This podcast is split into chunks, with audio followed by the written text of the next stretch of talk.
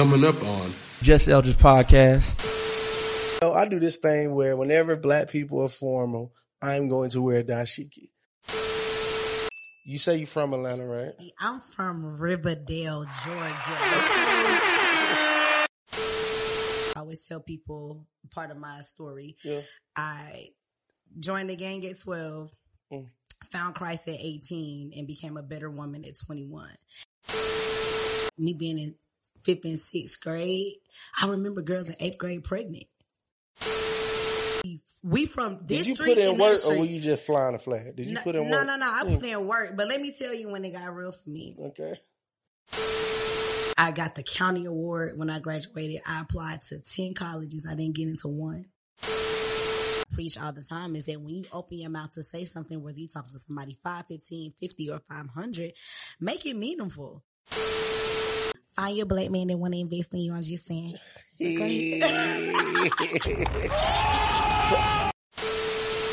love you, black man. love you, love you. Love you so much. I really am. I really am a one of the world's most impactful public speakers, motivational speakers. Please make some noise for motivational speaker Milani. Give a word to the young people listening to the podcast right now? ready. Born ready. It's Wednesday. Time for your favorite podcast, the favorite podcast. Today's gonna be a good moment. I got a beautiful guest with me. I'm super excited about this young lady. She's amazing. Do me a favor, turn this thing up. Hey, hey, hey. We're gonna do it just like this. What's up, family? It's your boy Eldridge. You are tuning to the Just Eldridge podcast, the greatest podcast to ever hit the airways. I'm super excited because we're about to record the greatest episode we have ever recorded. I say it every time, and I mean it every single time. Welcome, welcome. Round of applause, round of applause. Thank you to each and every last person that listened to last week's episode. We appreciate you. We thank you for the love. If you haven't listened to it, do a favor, go back. You're gonna miss a good one if you don't. Um, but let's dive right into this one. Um, as you all know, we do something what we call the Just series, where I interview people who are just dope. Um, some people I know, some people I don't know, some are friends, uh, some are colleagues, some are people that I just admire online and I'm finally getting to experience them offline. But luckily, this person is someone that I've had the privilege of knowing for a little second and she's truly dope. So ladies and gentlemen, please give a round of applause to my friend, somewhat my young sister, but I look up to her, the beautiful, intelligent Milani. Thank you. I, I'm just so blessed to be here today. And let me just let everybody know that I met L on some real like suit and tie, okay? And so the honor is not just me being here, but just meeting you in a setting that was so high key and a, just a pivotal moment in my life. It was the dinner, right? It was the dinner. So look, look, look, look, I gotta, I gotta set the tone because the person who invited me to the dinner has been on this podcast. Yeah. All right, so if y'all did through the crates, uh, y'all know Sister Anya, Yes. Anya, Anya Lewis. so Anya Lewis is having a birthday dinner Yes. at uh, the legendary Mac Wilbourn's house. Yeah. And if you're in Atlanta, you know who Mac is. Yes. Like Mac is that guy. Yes. So um I actually got a bum invite. Anya didn't know me. Her friend knew me. And her friend was like, yo, Eldridge, this guy's dope. You gonna know you gonna like him. This is back Spendify Day. Exactly. this is y'all dig through the crazy. it's, exactly this spin It's legendary. I, I, re- I remember this. I remember 'cause this sparked that in New York. I, exactly. So, uh, so she was like, yo, you gonna like Eldridge? So I get there, and, you know, I do this thing where whenever black people are formal, I'm going to wear dashiki. Like that is my official new thing. I just want to show us we can dress up and we can dress up to our cultural Yes. standards. So I came up in that thing with a dashiki on. Anya answered the door like, "Who is this nigga?" and she didn't want to let me in. But the night was a vibe. You know what I'm saying? Everybody was there. Milana, you were uh were you his assistant or Yeah, so so Mac is my godfather. oh And, okay, okay, but okay. anything that happens at his house, normally, what politically, if he's just having dinner, I'm always an assistant, Right. just because I, I know where everything is. I've been there a lot of times. I always run into great people, Right. and so that night was really special for me because I was not into like STEM. Hmm And all of you all had such a well versed, you know, just language in STEM and technology and art and science and just every politics, everything. Yeah, it like, And it was it was it was a vibe, but you probably don't even remember. But we we were in the kitchen and we were having a conversation. It was about it. It, it wasn't about anything crazy. It was just more so on the concept of you know like what do you believe in? Why do you believe in it? Like why is what you're doing important to you? And at the time, I was working for a sports marketing company, and I never told you that I didn't fully enjoy it or that I wasn't fulfilled. I think you just kind of sensed it. Like you doing it, but it's not what you absolutely love. Right. And I just remember you just poking at me and I'm like, what's up with him? Like, what? What's good? You know, just like, you know how when you meet people and they just like see right through you. And I just remember you just being like, like, we'll, we'll keep in touch. Cause I, I want to know like what the process, what your process is going to be like. Like, do you stay? Do you go?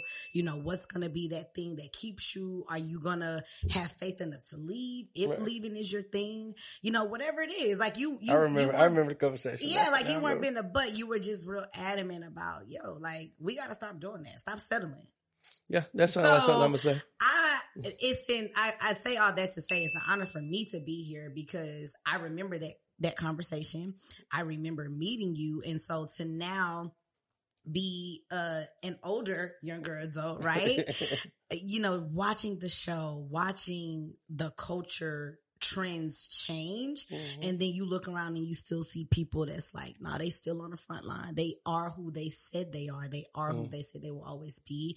And so it's just great, you know, to, to be here, to love on you and your crew.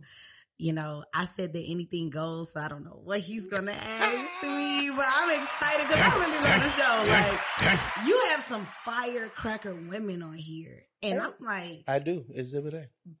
amazing. Okay. and so I, I, I love you. I love what it is that you're doing for, for us and for people, for humans. And I just, just want to continue to see it flourish. And like, who better to do my first podcast with? than the Hey man, make sure, make sure y'all clip that, man. I got to clip that, man. That, that, I post that on I'm the Instagram podcast version, tomorrow. so here we go. all right, so uh, first of all, let me just say this. I've this. been going through something. Hey, 1,855 days. That's, challenge. bas- that's basically what she said. That was about that time ago. It was. It was About that long ago. 2017. It was. Yeah, It was that- 2017, 2018. Yeah.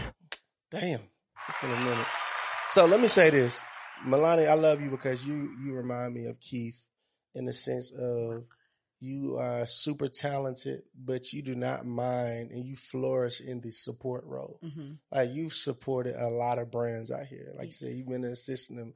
I know you're doing a million things. So today we're gonna talk about you though. You know what I'm saying? The genesis of who Milani is, why she ticks the way she ticks. I believe if more people came with the angle that you bring to the world, you know what I'm saying? A lot of us would be a lot further. Yeah. Because I've seen you to be the engine to a lot of major contributions. Thank you. Let's get to it. So you uh you uh, uh you say you're from Atlanta, right? I'm from Riverdale, Georgia. Don't make me do the Walker Riverdale in here. I'm River- from Riverdale. Riverdale, born in Crawford Long. My dad is a real East Side nigga, and my mom is a real country bumpkin. Damn. So- Perfect Yeah, that. perfect. Perfect blend. Perfect blend. I uh, listen, perfect blend. I could not. There you go.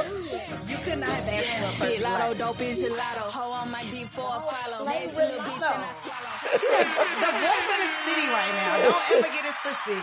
And she from the south, and that's south with an F. Hey, let me tell y'all, my down Tara, down 85, Valley Hill, Jonesboro, 231, wherever you want to, listen, we wherever you hey, want to be at. Southside different. Different. It's different. Big different. So let me tell you a quick story. My dumb ass.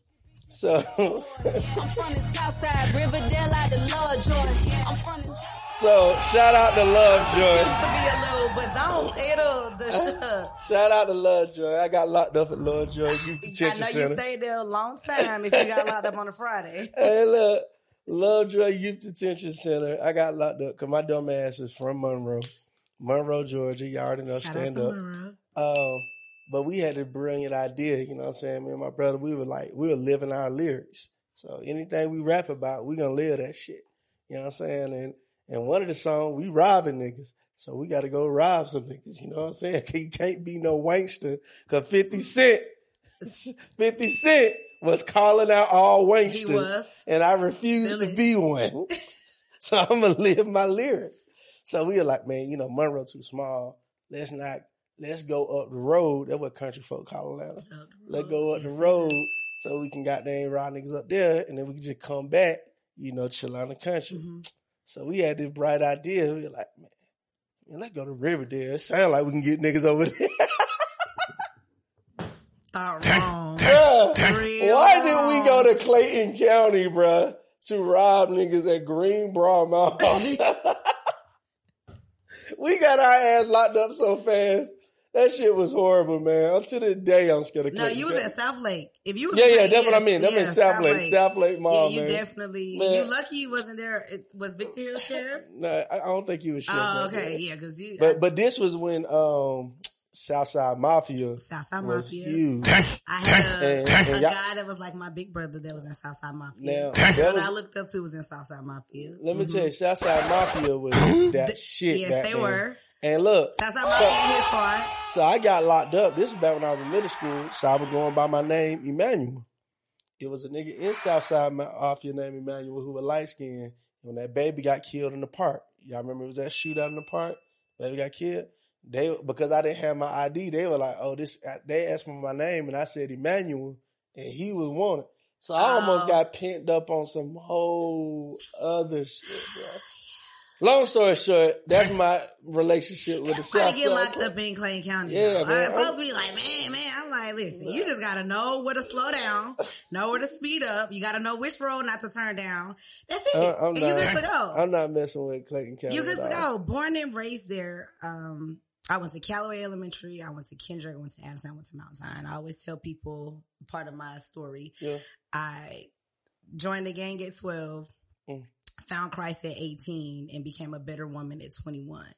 And so what's interesting about me is Don't that breathe, don't breathe over there. Hold on. I- All right, so you just said a lot, Yeah, yeah, and we yeah. hit a pie. So you know, we got to dive into dive that. into it, So right? you joined the game at twelve. At 12. Let's talk about that. Why?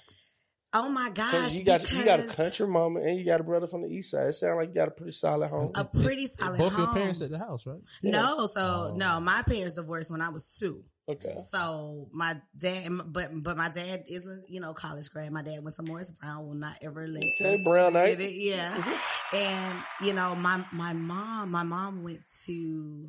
She went to Atlanta School of Art, the Art School of Atlanta.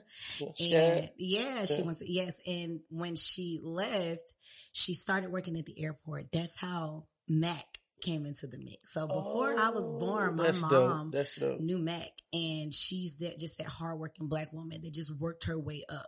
So my mom has been a GM at the airport forever, For like years, almost yeah. going on 30 years. And so growing up in Clayton County, you are, before you start sports, to me, you on the street. Mhm.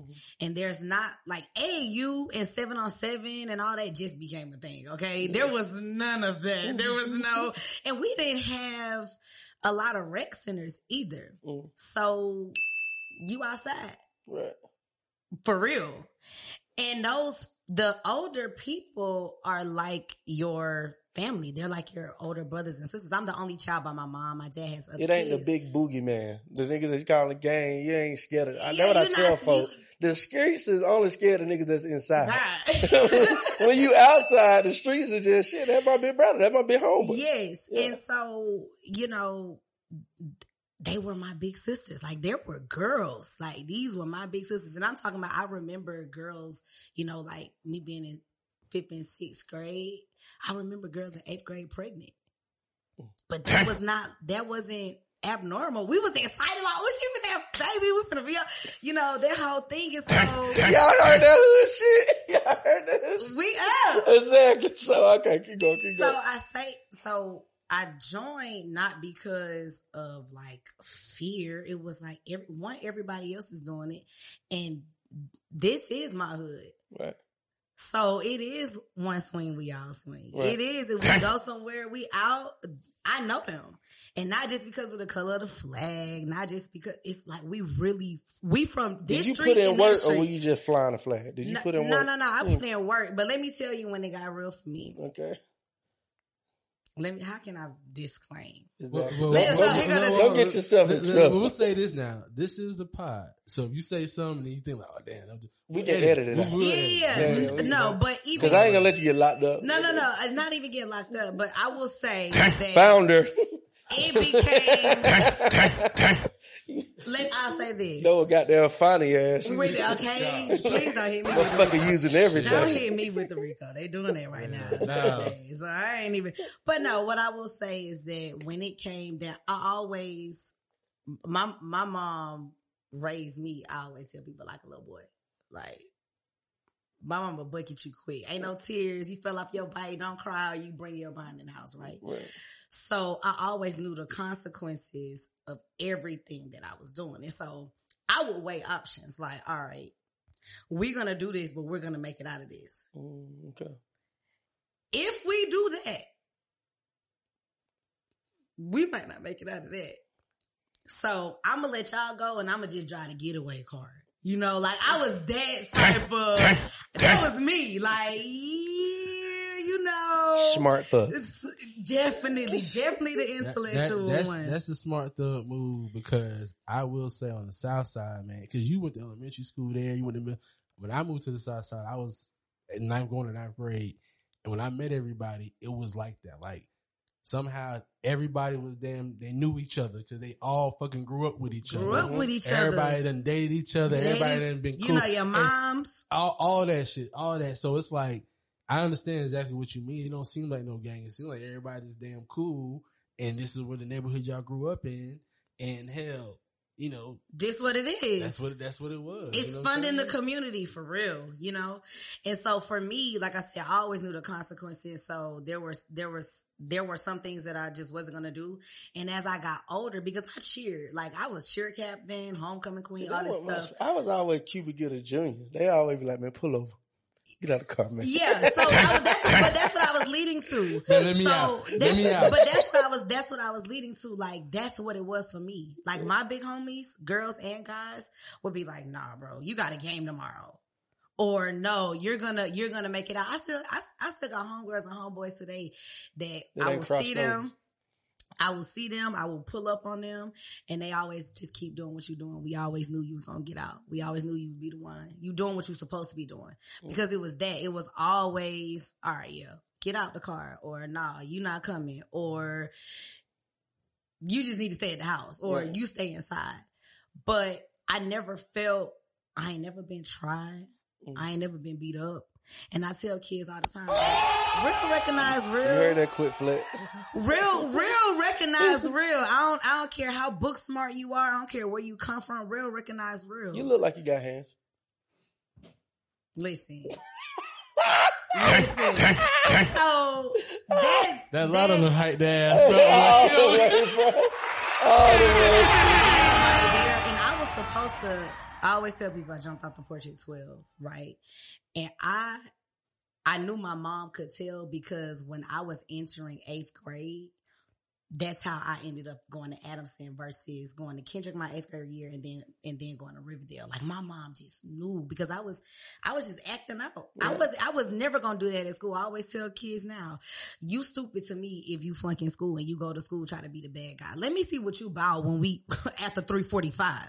I never played games in school. I didn't fight in school. I never cussed a teacher out. I was an AB honor roll student. You didn't even know I was flagged up in middle school unless you knew me for real. You know what I'm saying? Like my teachers didn't know that because I didn't play about school. I, I need that sheet of paper for real, for me. So when I was spiraling out of control outside of school, my mom was like, you're not going to Kendrick. And so I was supposed to go to North Clayton Middle School my eighth grade year. We went to. North Clayton Middle School, right? To go, cause at the time we were in uniform. And I guess there was like a fight that had just broke out because my mama came home and was like, you're not going there either. So my eighth grade year, L, I didn't go to school until September. Cause my mom was like, you're not going to Kendrick. You're not going to Riverdale. You're not going to North Clayton. So we just gonna wait. But what ended up happening is, uh, the, the assistant principal that was at Kendrick went to Adamson and he was like, if you can get her to Riggs Road every day, Miss Henderson, she can come to Adamson." So that's how I got to know 231. That's how I got to know Mount Zion. That's how I got to know all the people over there.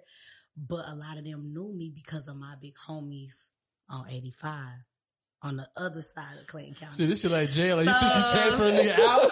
You Yeah. gonna put around and put this nigga I out? had no, I had no problem. And then going to high school, I auditioned Now for y'all the magazine. Now we connected. Like, Hey, you actually, uh, this is good. You're doing good for your first pod. pod. Give Thank her a round of you. applause. Round of applause. You're doing, you're doing good. You're doing, you're doing great. went to Mount Zion. Worth the wait. Worth the wait. Really, Right. um, went to Mount Zion, was an all star at Mount Zion, on the roll, captain of the cheerleading squad, uh, Miss Sophomore, homecoming queen, just great class pres, junior class president, senior class president. I got the county award when I graduated. I applied to 10 colleges. I didn't get into one of the schools that I applied for. I had a 3.9 GPA. And so I had, I was like, this is crazy. Like, ain't no way, bro. Like, ain't no way. I, I work, I worked for this. Like, it wasn't even just about me getting out of Clayton County. It was about me just being something. Me just being something. Right. Like, I just want to be something. Right. And at the time, it wasn't as, you wouldn't have social media and all these people doing all these things now we could see where it was like, I could just graduate from high school and become an entrepreneur Right. when I was coming up by 2013 in that era, you go to college to be something, right? Right. So I was devastated.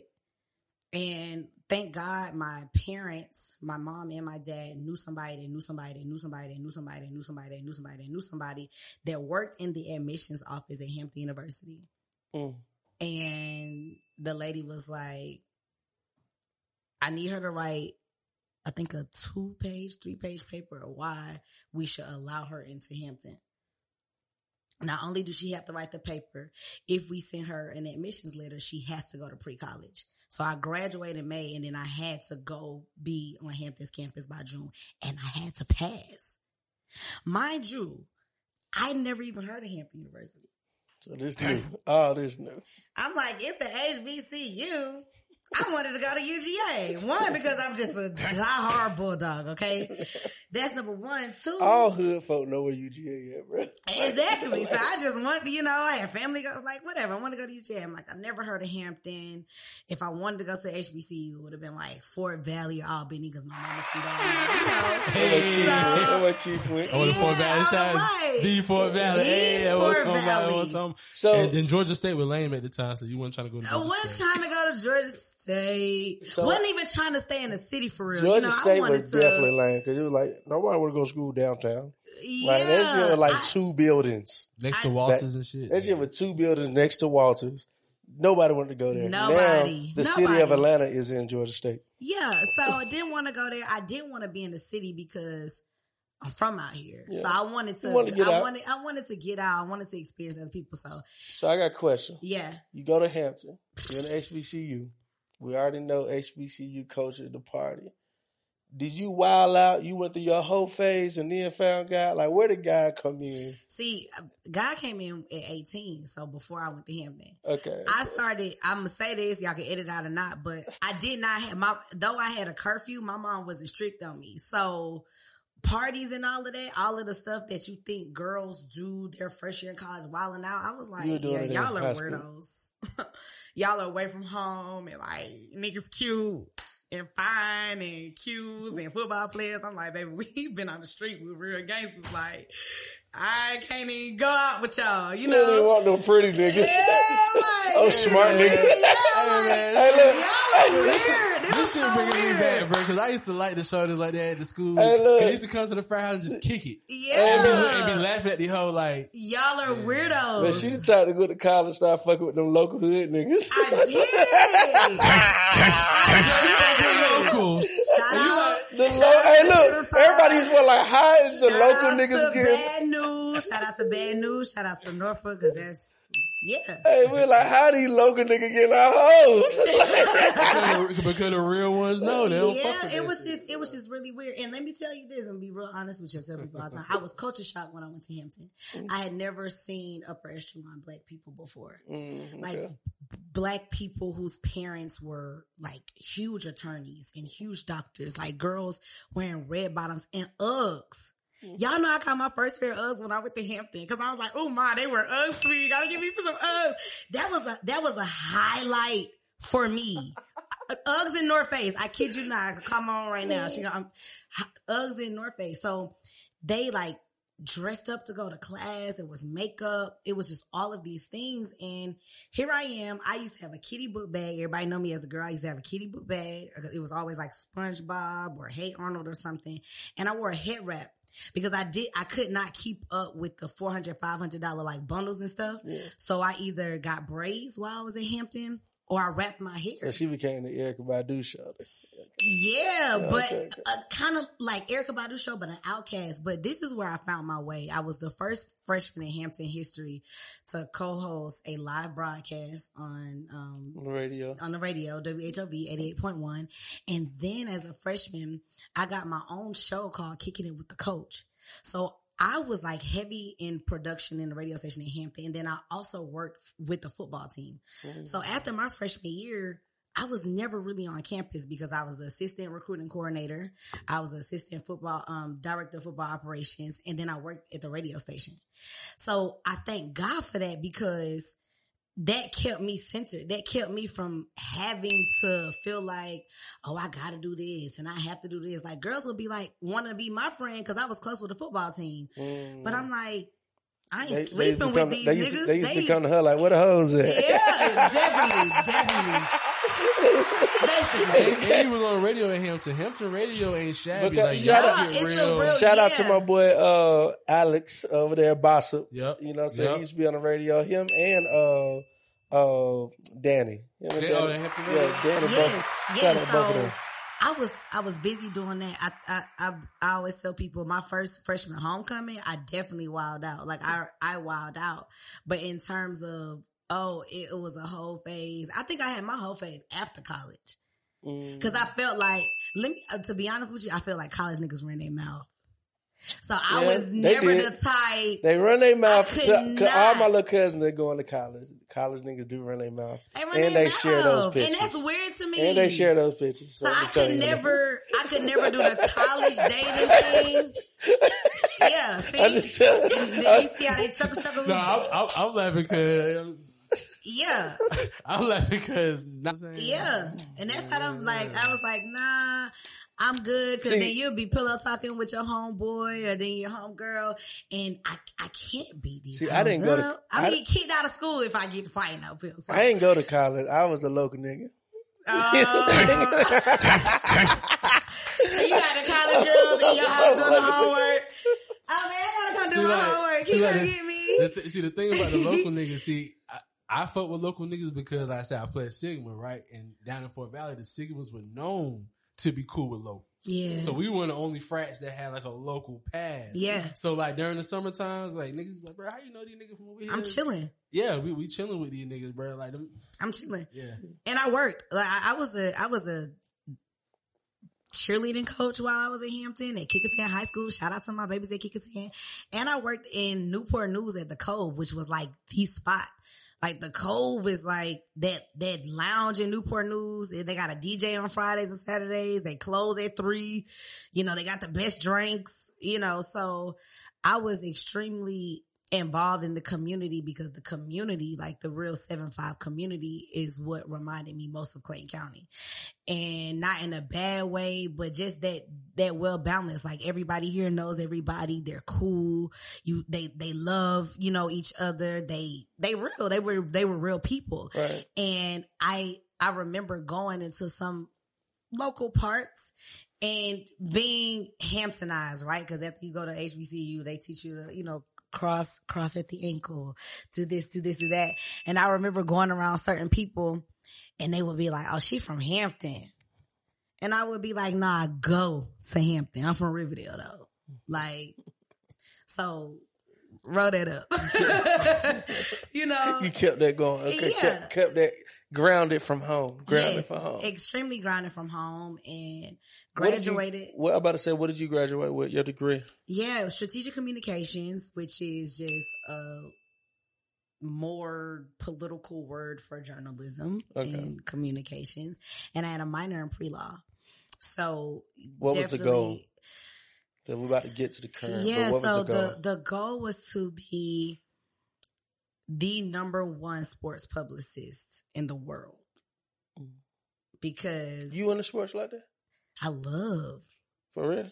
like love, love at the time. Like it's still a love of mine, but different. do I love the ki- I love the kids now, the babies now. I don't know. yeah. Yeah, I love the babies now. But you ain't like in the sports, sports like that. Explain that. Like, am I about to tell you, oh, so and so just did a pick route and it's a wildcat? No, I'm not doing that. Okay. But I can, you know, I can, I can talk what I know. Michael Vick ain't your favorite quarterback, is?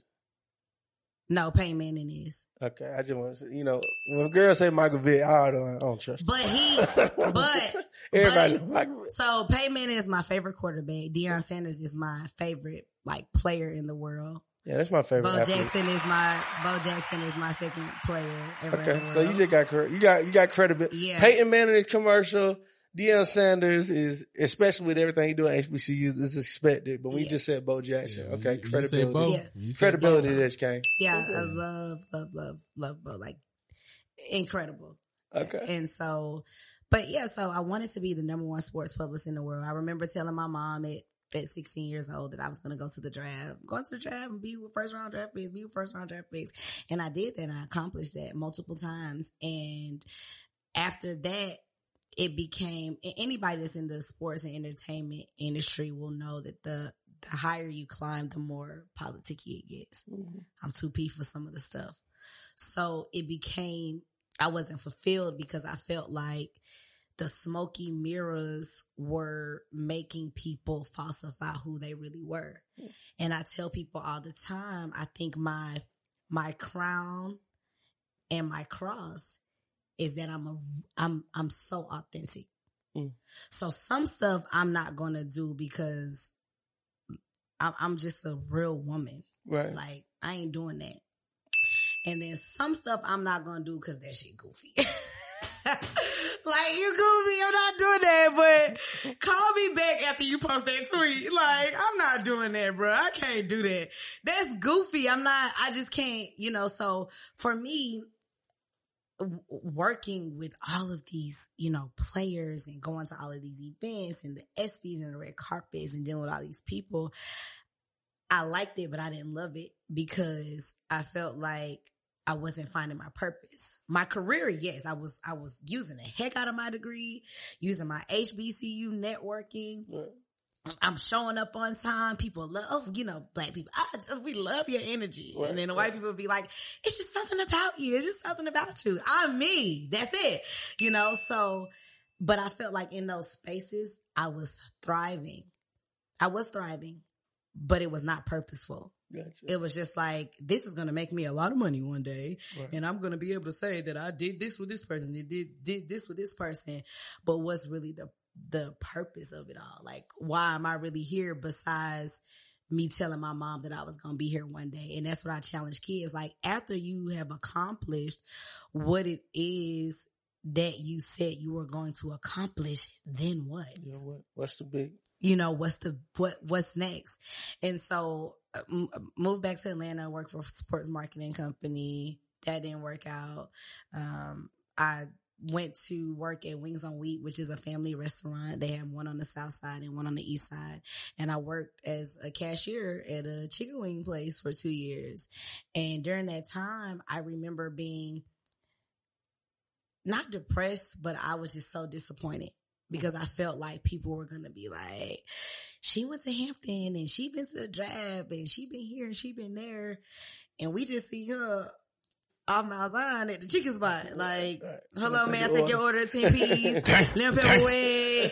You want a peach crack? Shout out to peach crack. You know, and so I was just, I was disappointed because I did not understand where I was going next. Hindsight, what was that moment for you? What was? Why were you there for two years? Ooh, Hindsight.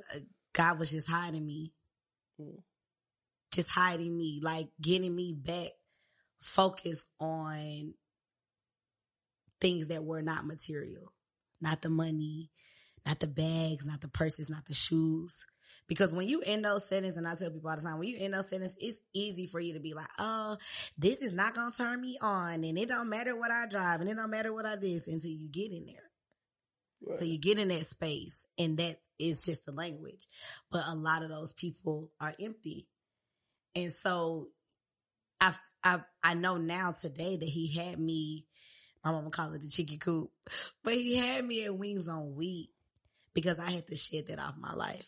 Mm. it was a humbling to- phase. Yeah, I had to really want purpose and not people. I had to really want purpose and not things. I had to really want purpose in the will that I know he has for my life versus the approval of people and the likes and the fame and the celebrity and all of that. Like I had, I had to go through that shedding phase. And after that shedding phase, it was like, Where did we land? uh, overflow. So right now, I can't express, I can't say the label that I work for, but I work for a music label now. I'm signed NDA, so I can't but I work for a music label now. Major music A major music label now. And I am also the, one of the house managers. It rhymes with. No, I'm just playing. right. I, I'm also one of the studio managers at Studio House Atlanta and the Vault, mm-hmm. and a lot of people do their their music videos and podcasts and things of that nature there. But ultimately, that's just a pit stop, right? Ultimately, I really want to be. You really are. I really am. I really am a one of the world's most impactful public speakers, motivational speakers. And so I was telling you the other day we were on the phone. I'm publishing a journal this year, and my journal is so my journal is so interesting to me and so sacred to me because literally every guy that I've dealt with, every bad experience that I've had, every good experience that I had, every high experience that I've had, everything is in my journal. Mm. And it wasn't until last year that as I was writing it, every now and then when somebody came over, like my girlfriends or whatever, I would let them read the journal. And people would like cr- be crying. And I'm like, what's wrong? They're like, this just saved me or this just this, this is that. And I'm like, wow, I should publish, you know, some of it. And I look back at some of the journal entries that I've written in 2009, 2010, 2011, 19, whatever it is. And I'm like, wow, girl. Ain't it crazy? Just looking at your mind. Like I journal and um it's so funny, like just even in a year. Like if you look at what you wrote in January, like what was your voice in January versus what was your voice in December? Like it's crazy. I remember when COVID hit. Oh my God. This, that might be my funniest journal. Journal? Yeah, because COVID hit, man. I had, you know, I'm speaking life. This is the year I'm gonna do da da da da da da da da da da.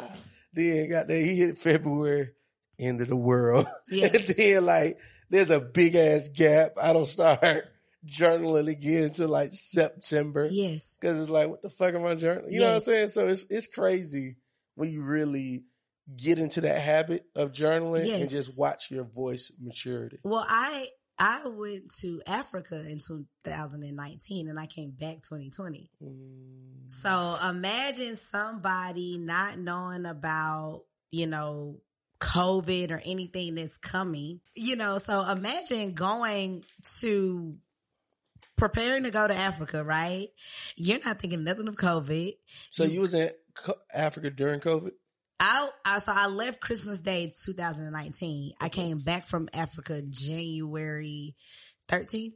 Mm, okay. So right before they cut it off, before they stopped letting But when we got back, that's when all the talk. So, you know, we getting off the plane. I'm looking at people like, why y'all, you know, like what's going on? and everybody like, girl, you don't even know what's been going on. We about to be on shut down. I'm like, what you mean shut down? I just came back from the motherland. Like I'm ready to go. I got my hair locked. Bro, you, Hey. You know, like I went to Africa, came out, I was like, oh, I'm about to get my hair locked. Nah, I'm about to do this, I'm about to do the motherland, you know, I recently went to South Africa. The motherland visit is always so recharging.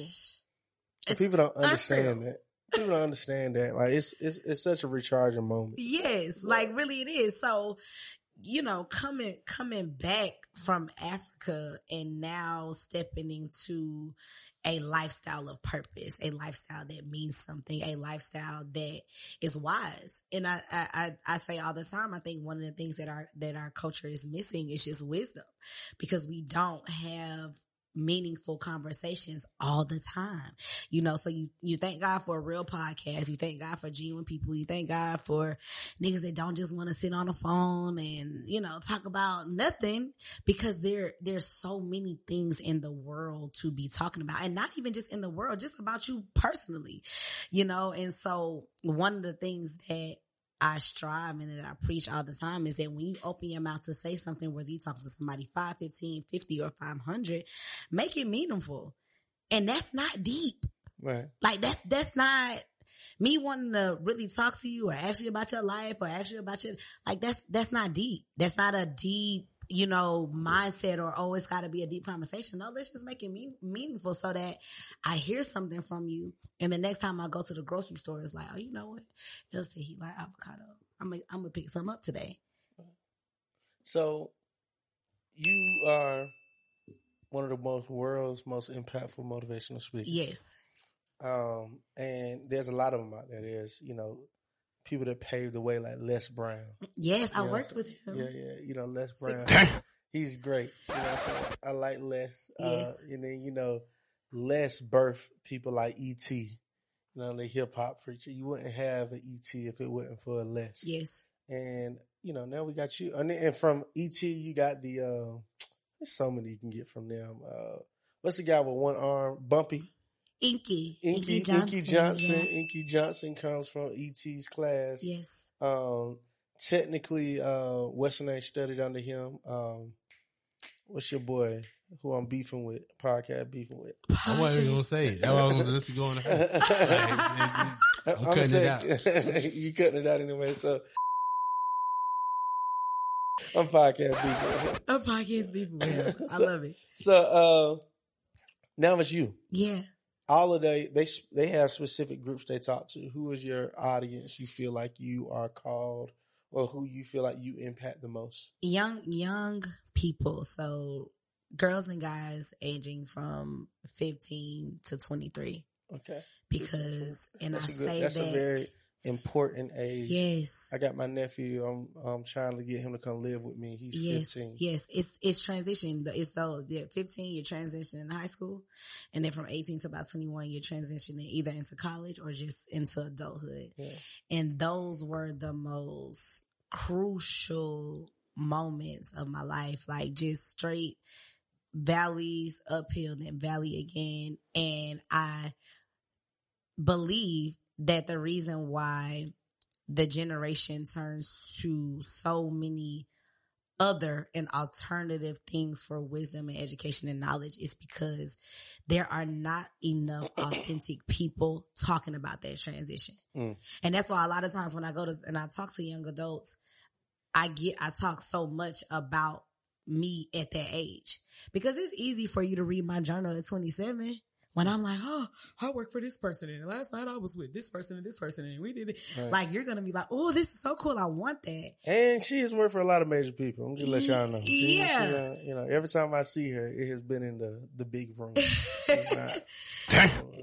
Yes, thank Mac you. Mac alone. you know. Yes, Yeah. thank you. And if you would, Mac, I mean, just put it perspective. Like when the presidents come to fundraise in Atlanta, they do it at Mac's house. Yes, Like talking about President Obama, talking about Kamala here. Like when they come Yes. to raise money, they come to his house to do it. yes, So she's managing these events. I just want to put that in context. yes, For the people that's watching. yeah. So And and and my message is really, you don't have to be the bad girl or the bad guy. You don't have to be the woman that's gonna sleep your way to the top to get this, this, that, and the third. You don't. Be yourself. Yeah, When you be authentic when you walk in that room. If you don't want to go trap out the bando, just don't go. All right. So we got something we say uh, at the Just Us podcast. You ready? Born ready. Okay. Born ready. You ready? I'm ready. All right. With that being said, ladies and gentlemen, boys and girls, right now I am super excited because for the first time on the Just Eldridge podcast, we are introducing one of the most powerful, impactful, motivational speakers in the game right now. Coming all the way from Clayton County, Riverdale, Highway 85, That is a- graduate of Hampton University. Please make some noise for motivational speaker, Milani. Can you please give a word to the young people listening to the podcast right now? You all are more than what you see in the mirror. And every day in your life, you are going through tests and you are going through trial. And everything that you have gone through on the street, everything that you have gone through in class has been your helmet, your gear, has been your sword in order for you to take that next step in your life. And if I were you, I would hold tight to the armor, to the blessing, to the opportunity that you have to be yourself because only you can be you to the person that's waiting on you. And I always tell the kids that I love them. I love them with everything in me because I remember being a little girl looking at people that didn't look like me and looking at people that did look like me saying to myself, I don't want to be any of that. I just want to, I want to be myself. And if being myself gets me in that room and being in myself makes me that amount of money, if being in myself allows me to be friends with this person, then that's exactly what I want to be. Cause I ain't changing for nobody. And not changing does not mean when somebody is giving you correction, when somebody's giving you wise counsel, you just shrug it off like I'm gonna be me. No, not changing for anybody means knowing your authentic self. And to know yourself, you have to go through those things. You have to go through those things. And so go through those things with honor, go through those things with joy, go through those things knowing that you either joined the game or had the baby or got high or got drunk, but there is a end to your story. And as long as that end takes you up and up every time, you're going to win every time. You're going to win every time. Round of applause. a Round, of, ah! round of applause. Round of applause. Round of applause. And let me say this about Les though. Now I don't know how much time we have, but I didn't even know Les Les Brown, like Les Brown, until I started working with him. Mm-hmm. I got that gig after working at Wings on Wheat. My my one of my older cousins called me, and somebody that he went to college with is like Les's accountant or something, and Les had moved to Atlanta. And this was when COVID hit. So he was looking for somebody to do his production because he was going like doing lives every day from his house because you know he's an older older man. So he did not want to travel to go out. And I was like, okay, yeah. And I worked for him for about eight months. And he's one of the first people, you know, in my life that was like, you, you need to speak. You need, you, you have a voice. You need to speak. And I was with Shit. him every day. I was with him every day. And so I say that to say when we talk, when we talk about being yourself, people, people will always be able to say about me, like, she been like that. Mm. That glow, that light, like she like that. she she been like that. Like she been dropping gems. Like she been like that. And going into these spaces, I I was just able to move. And I always tell people I can code switch. It's a skill. But I'm the best of both worlds because I know I know what it's like. I I know what it's like to really come from the bottom and to really be at the bottom. I done seen it. I done seen a lot of things that kids 11, 12, and 13 should not see. But I've also seen a lot of things that people behind the wall will never see in their life. And so that humbles me. My life humbles me. I didn't do the things that I do to glorify it. I always tell people, don't, don't make me the, the girl from the hood. If I want to tell that story, I'm going to tell that story to them kids in their face. Right. You know what I'm saying? Right. Because I want them to see that. And they do. And I go in these places and they like, yo, she gotta come back.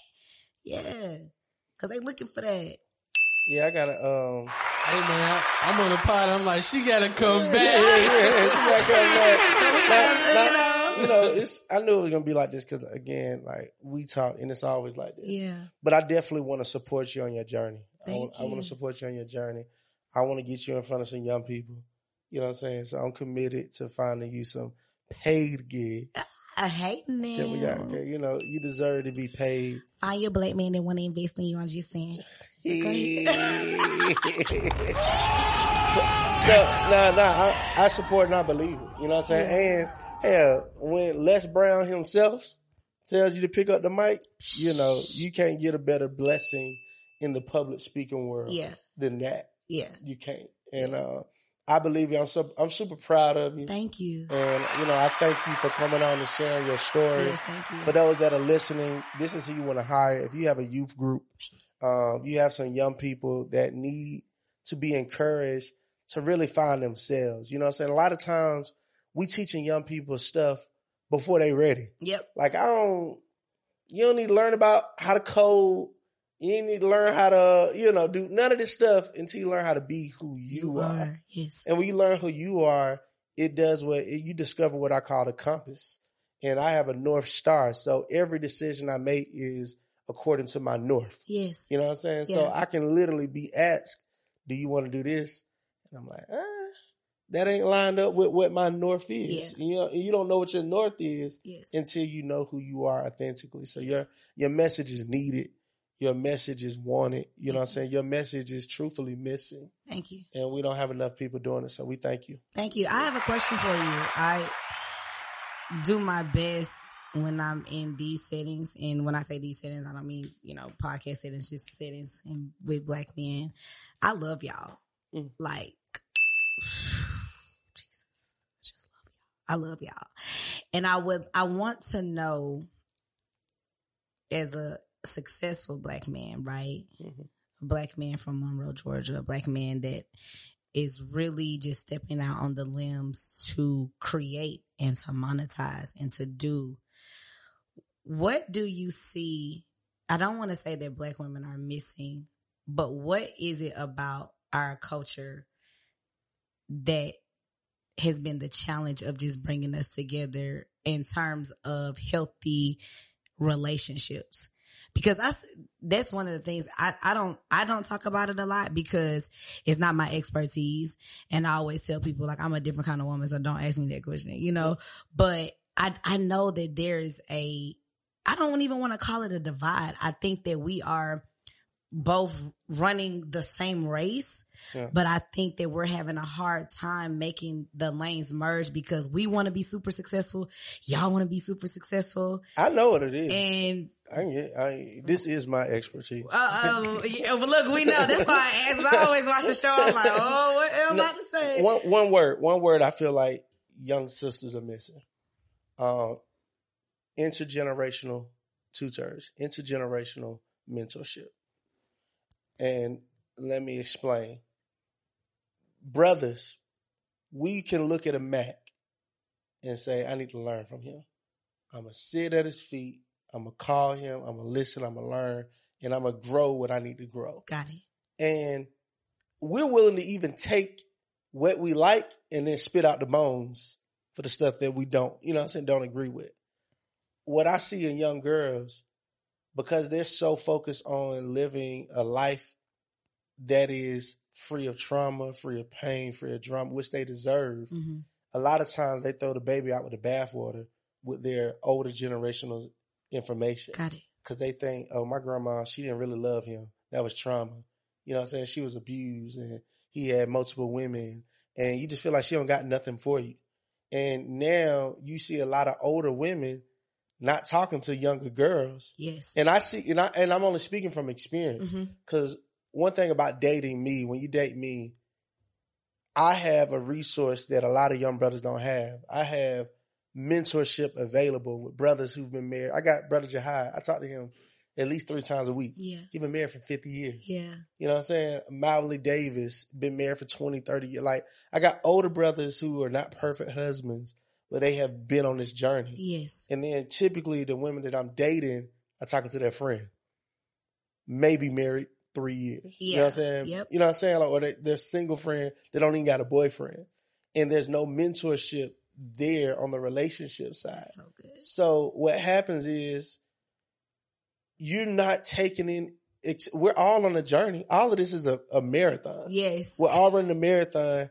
So as men, men, we'll, we'll get advice and be like, Shh, well, you better miss that pothole.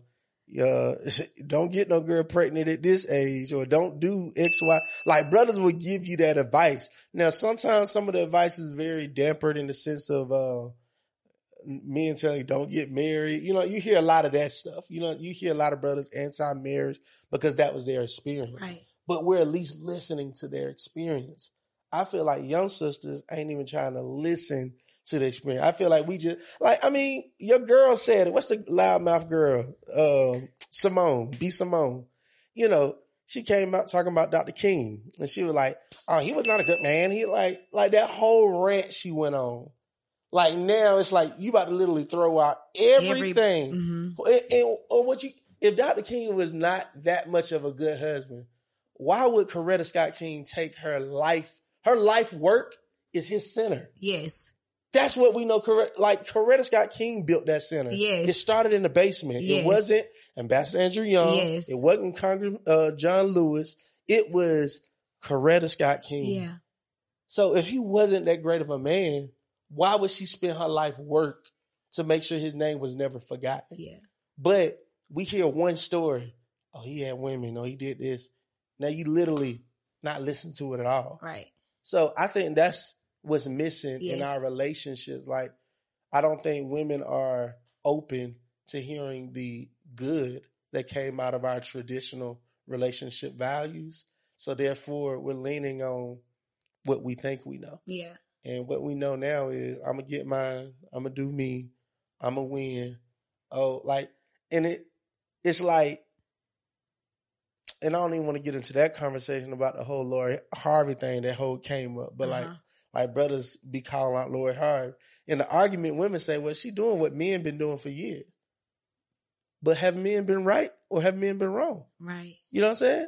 So if we wrong, obviously she wrong. So it's a, it has to be a corrected Yes. Behavior. Yeah. And- I agree. and I just think it ultimately, uh, and we just went to a whole square moment, but I, I just think ultimately what you see in relationship now, I'm not going to let you hurt me first. So whether that looks like me hurting you first or me never opening up to, To you, you. or me never trusting you. Yeah. So we're just in these relationships guarded Yeah. and we never, we're not getting anywhere. Wow. Well, thank you. Yeah. Because I have a, a huge takeaway. And I ask because as I am definitely going around talking to young girls, that is something that I want to teach them. And I always tell people, you know, the first outside of my family, the first people in my life that were real mentors to me were men, Mhm. black men. Mhm. Because I always used to reach, I would reach a, a peak with black women where it's like, I don't want to give you that, you Mhm. know? Mhm. And I always tell people that uh, that's going to be one of the reasons why I know why I am successful because what You what it. You you can can you can have it because I'm giving it to you with the tools for you to do better with what I'm already giving you. Mm-hmm. And so so I asked for that reason. I asked for the other reason because people are always, you know, but when it comes back to me being a true self, well, why are you single? Why are you this? Why are you that? And like you said, because I run into this, we can't have a conversation. You don't want to talk about it, Mm. you know, and it, it is, it, it has been a, it has been a challenge. And I think the other thing is, I think once we've reached certain accomplishments in our lives, I think that we become very selfish and I, I, I am a firm believer that relationships, friend and friend, um, um, just your your best friends, as well as your your boyfriend or your husband, that's a partnership. Right. Meaning that I have to share. And meaning that I have to, you know, give and I also have to be able to receive. And so sometimes for me as a woman, I hear a lot of my friends saying they, they don't receive because oh, he wants something. Like if I take it, if I say yes, like he wants something, like what he want, and it's like, n- no, this Because- just might just be an act of, this really might be an act of kindness. Yeah, Yeah. I think I think that's something you could uh drop off to the young girls too. Yeah. how to navigate those spaces with especially black men because based off what Eldridge was saying, you also see a level of women who are so scarred by toxic masculinity Yes. that they assume that every man, especially a black man, is coming with that energy. And now we might just actually see something in you that, hey, a lot of times, see, cause see, men know, and an old, and an old G would tell you, women work Yeah. niggas be bullshitting. So if you see a woman like yourself that's gonna put in some work, let me keep dropping into it because Yeah. unfortunately these young men they kind of want to get it on their own. Whereas a young woman who's working, She gonna listen. She gonna Yeah. Yeah. thrive. Yeah. So I, I, I thank you for that because that's something that I can share with them. And like I said, you know, being that I am in the entertainment business and then work with sports for so long, I, I deal a lot with, um, with our young men and I work for Pylon 7on7. Shout out to Pylon 7on7. Our nationals is in Chicago, 4th of July weekend. and it's, um, Plug. all right. And it's a lot. It's a, it's, it's male athletes Right. and I actually have one of the the young guys that I met in Hawaii when we did our tournament. His dad and he are here this week and next week, and I'll be spending some time with him and just dropping jewels on him because I want to I want to know what about girls does he like, and I want to be able to share with him some of the things to look for in a girlfriend and a woman and those things. And so I asked for that reason because as I am on this journey and and going around in these schools and nonprofits or wherever I am speaking to young adults, I want that to become part of, you know, my notebook and my backpack. Like we're going to take a 10 minute segment and we're going to talk about being a good girlfriend and being able to, you know, talk to the black, talk to the them to black the man. class. Yeah. I'm send her to the class. Yeah, because we we love y'all, and I always tell my friends whether you have a boyfriend, a father in your life, you need to tell the black man every day that you love him. Little I'm brother, gonna bring big you. brother. Hey, look, look, we're gonna run into a whole five. I'm gonna bring you back. yeah, Just on this subject. Yeah, yeah. You know no, we on we Black Man y'all. Appreciation Day, we're gonna bring you back. We're gonna bring you back. So, um, yeah, you d- just do that one time that sound. I love you, black man. I love you, black man. love you, love you, love you so much. So, tell people how can they find you, please. Y'all can find me at MilaniMitchell.com or you can go to at on Instagram and Facebook at the real Melanie M. That's T H E R E A L M A L A N I underscore. But just MilaniMitchell.com. Y'all can find me 678-353-5076. Call me, hit me up. Okay. I love, I give, I Mike give you my number, uh, right? And you know what's, it's so crazy. My friends in elementary school, These niggas like- like, be hitting that text. they like, they be like, Milani, you done had the same number since you was in second grade. I have had the same number mine ever since I got a phone. Damn. That has been my number. So if you say you can't find me, But when this shit go on YouTube, Man, them niggas coming. come on, just come with some, come with some sense. Cause after a couple hours, I'm gonna be like, now what you said again? Let me help you. Black. nah, I Uh, don't block people. I don't do that. okay. I don't block people. I just, I just keep my distance because I, I always say this. I never really want you, and this, this is all my exes, my exes know this too.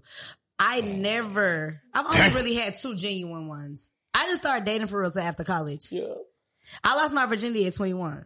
Boy, this niggas watch, this niggas watching this like, hold on, only two exes. Yeah. Like, Hey, that, that good quality, right? yeah. I wasn't no ex. Yeah, nah, nah. I messed around, okay? But as far as like, that's my boyfriend, I've only literally had two of those. But, what was I about That's to that tell you? nigga shit. See? That's the same thing. Like, I can count on my fingers. Yeah, like, Hey man, look, I'm gonna bring you back. I gotta record some more episodes. I love you though. I love you too. Thank, Thank, you y'all so, so much, for coming, man. We say it every week, man. We love y'all. We need y'all. But most importantly, we can't wait to see y'all next week. Thank you for tuning in to another episode of the Jess Eldridge podcast. Just. Take it away, Ink. City with T.I. OutKast and ooh wee. Everybody know about Atlanta. It's just a cool G. Everybody know about the scammers, by the trappers, and what we living now. It's just that lifestyle. Turn on my podcast. I'm trying to hit it real now. Hear perspective. We wanna keep it real now. Every day we on the grind. Sometimes it's hard to tune out the outside. Oh, oh, oh. It's just Eldridge, it's just. Tune in on the podcast. Tune in on the podcast, yeah. Real things, you know we gon' last, yeah. Kick it back, kick it back, kick it back.